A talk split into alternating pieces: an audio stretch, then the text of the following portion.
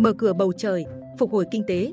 sớm mở cửa đường bay thường lệ quốc tế, tạo điều kiện cho người Việt tại nước ngoài về nước, cũng như cho khách quốc tế vào Việt Nam du lịch, kinh doanh, làm việc. Sau khi có kế hoạch mở cửa lại bầu trời vào đầu năm 2022, Bộ Giao thông Vận tải vừa góp ý dự thảo áp dụng biện pháp phòng chống dịch COVID-19 đối với người nhập cảnh của Bộ Y tế.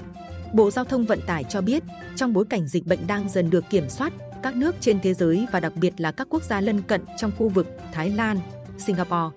Campuchia đang đẩy mạnh các chương trình thu hút khách quốc tế. Việt Nam rất cần nới lỏng các chính sách để thu hút khách quốc tế vào Việt Nam làm việc, đầu tư, du lịch qua đó góp phần phục hồi và phát triển nền kinh tế.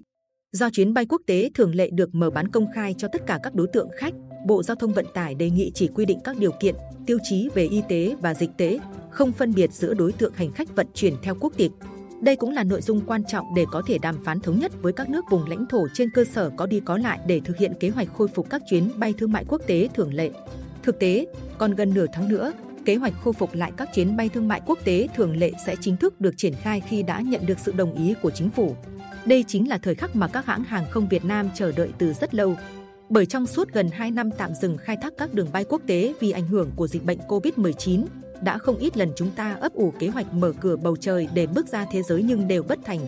Đây là chiến dịch được nghiên cứu vô cùng kỹ lưỡng và cẩn trọng. Cẩn trọng đến mức đã có lúc bị cho rằng thận trọng quá mức khiến cho ngành hàng không bỏ lỡ cơ hội vàng để mở cửa bầu trời. Có nhiều lý do để chúng ta mở cửa bầu trời, như tỷ lệ tiêm vaccine đang được đẩy nhanh. Hiện nay, tỷ lệ tiêm chủng vaccine COVID-19 của Việt Nam đã đạt ở mức cao, tỷ lệ người từ 18 tuổi trở lên được tiêm một mũi là 96,4% và tiêm đủ hai mũi là 76,5%. Theo chỉ đạo của Thủ tướng Chính phủ, chậm nhất đến ngày 31 tháng 12 năm 2021 phải cơ bản hoàn thành 100% việc tiêm hai mũi vaccine cho người từ 18 tuổi trở lên, đồng thời đẩy nhanh tiến độ tiêm vaccine cho trẻ em. Việc nhanh chóng cho phép các hãng hàng không Việt Nam mở lại các đường bay thường lệ quốc tế thay thế các chuyến bay hồi hương với thủ tục quá khó, chuyến bay quá ít, giá vé quá đắt. Đặc biệt, giao thương không thể trực tuyến, có thể dùng hình thức này để cung cấp cho nhau thông tin về sản phẩm nhưng lại không thể đàm phán online. Trên thực tế, nếu không nhập cảnh được vào Việt Nam thì không thể hợp tác phát triển kinh tế.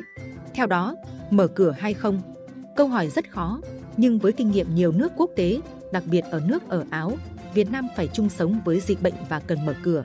Việt Nam dựa vào ngoại thương, đầu tư nước ngoài, xuất nhập khẩu quá lớn, không thể đóng cửa. Phải mở cửa nhưng mở thế nào để đảm bảo an toàn tối đa nhưng vẫn tận dụng giao thương nước ngoài để phát triển. Tuy nhiên, nói đi cũng phải nói lại, kế hoạch mở cửa bầu trời lần này cũng vấp phải những mối đe dọa từ dịch bệnh COVID-19. Sự xuất hiện của biến chủng Omicron thật sự đang là hiểm họa toàn cầu chứ không riêng gì Việt Nam. Và với nhiều điều khó lường từ biến chủng Omicron có thể gây ra, cộng với việc dịch bệnh COVID-19 đang diễn biến phức tạp trong nước, Bộ Giao thông Vận tải, Bộ Y tế, Cục Hàng không Việt Nam và các cơ quan, đơn vị liên quan cần xây dựng sẵn kịch bản ứng phó với mọi tình huống có thể xảy ra khi các chuyến bay quốc tế được nối lại. Dẫu vậy, nếu mở cửa bầu trời thành công chính là lời khẳng định có sức nặng nhất với thế giới về một Việt Nam vững vàng trước đại dịch, vượt lên trên dịch bệnh để đưa đời sống kinh tế, xã hội trở lại với trạng thái bình thường mới.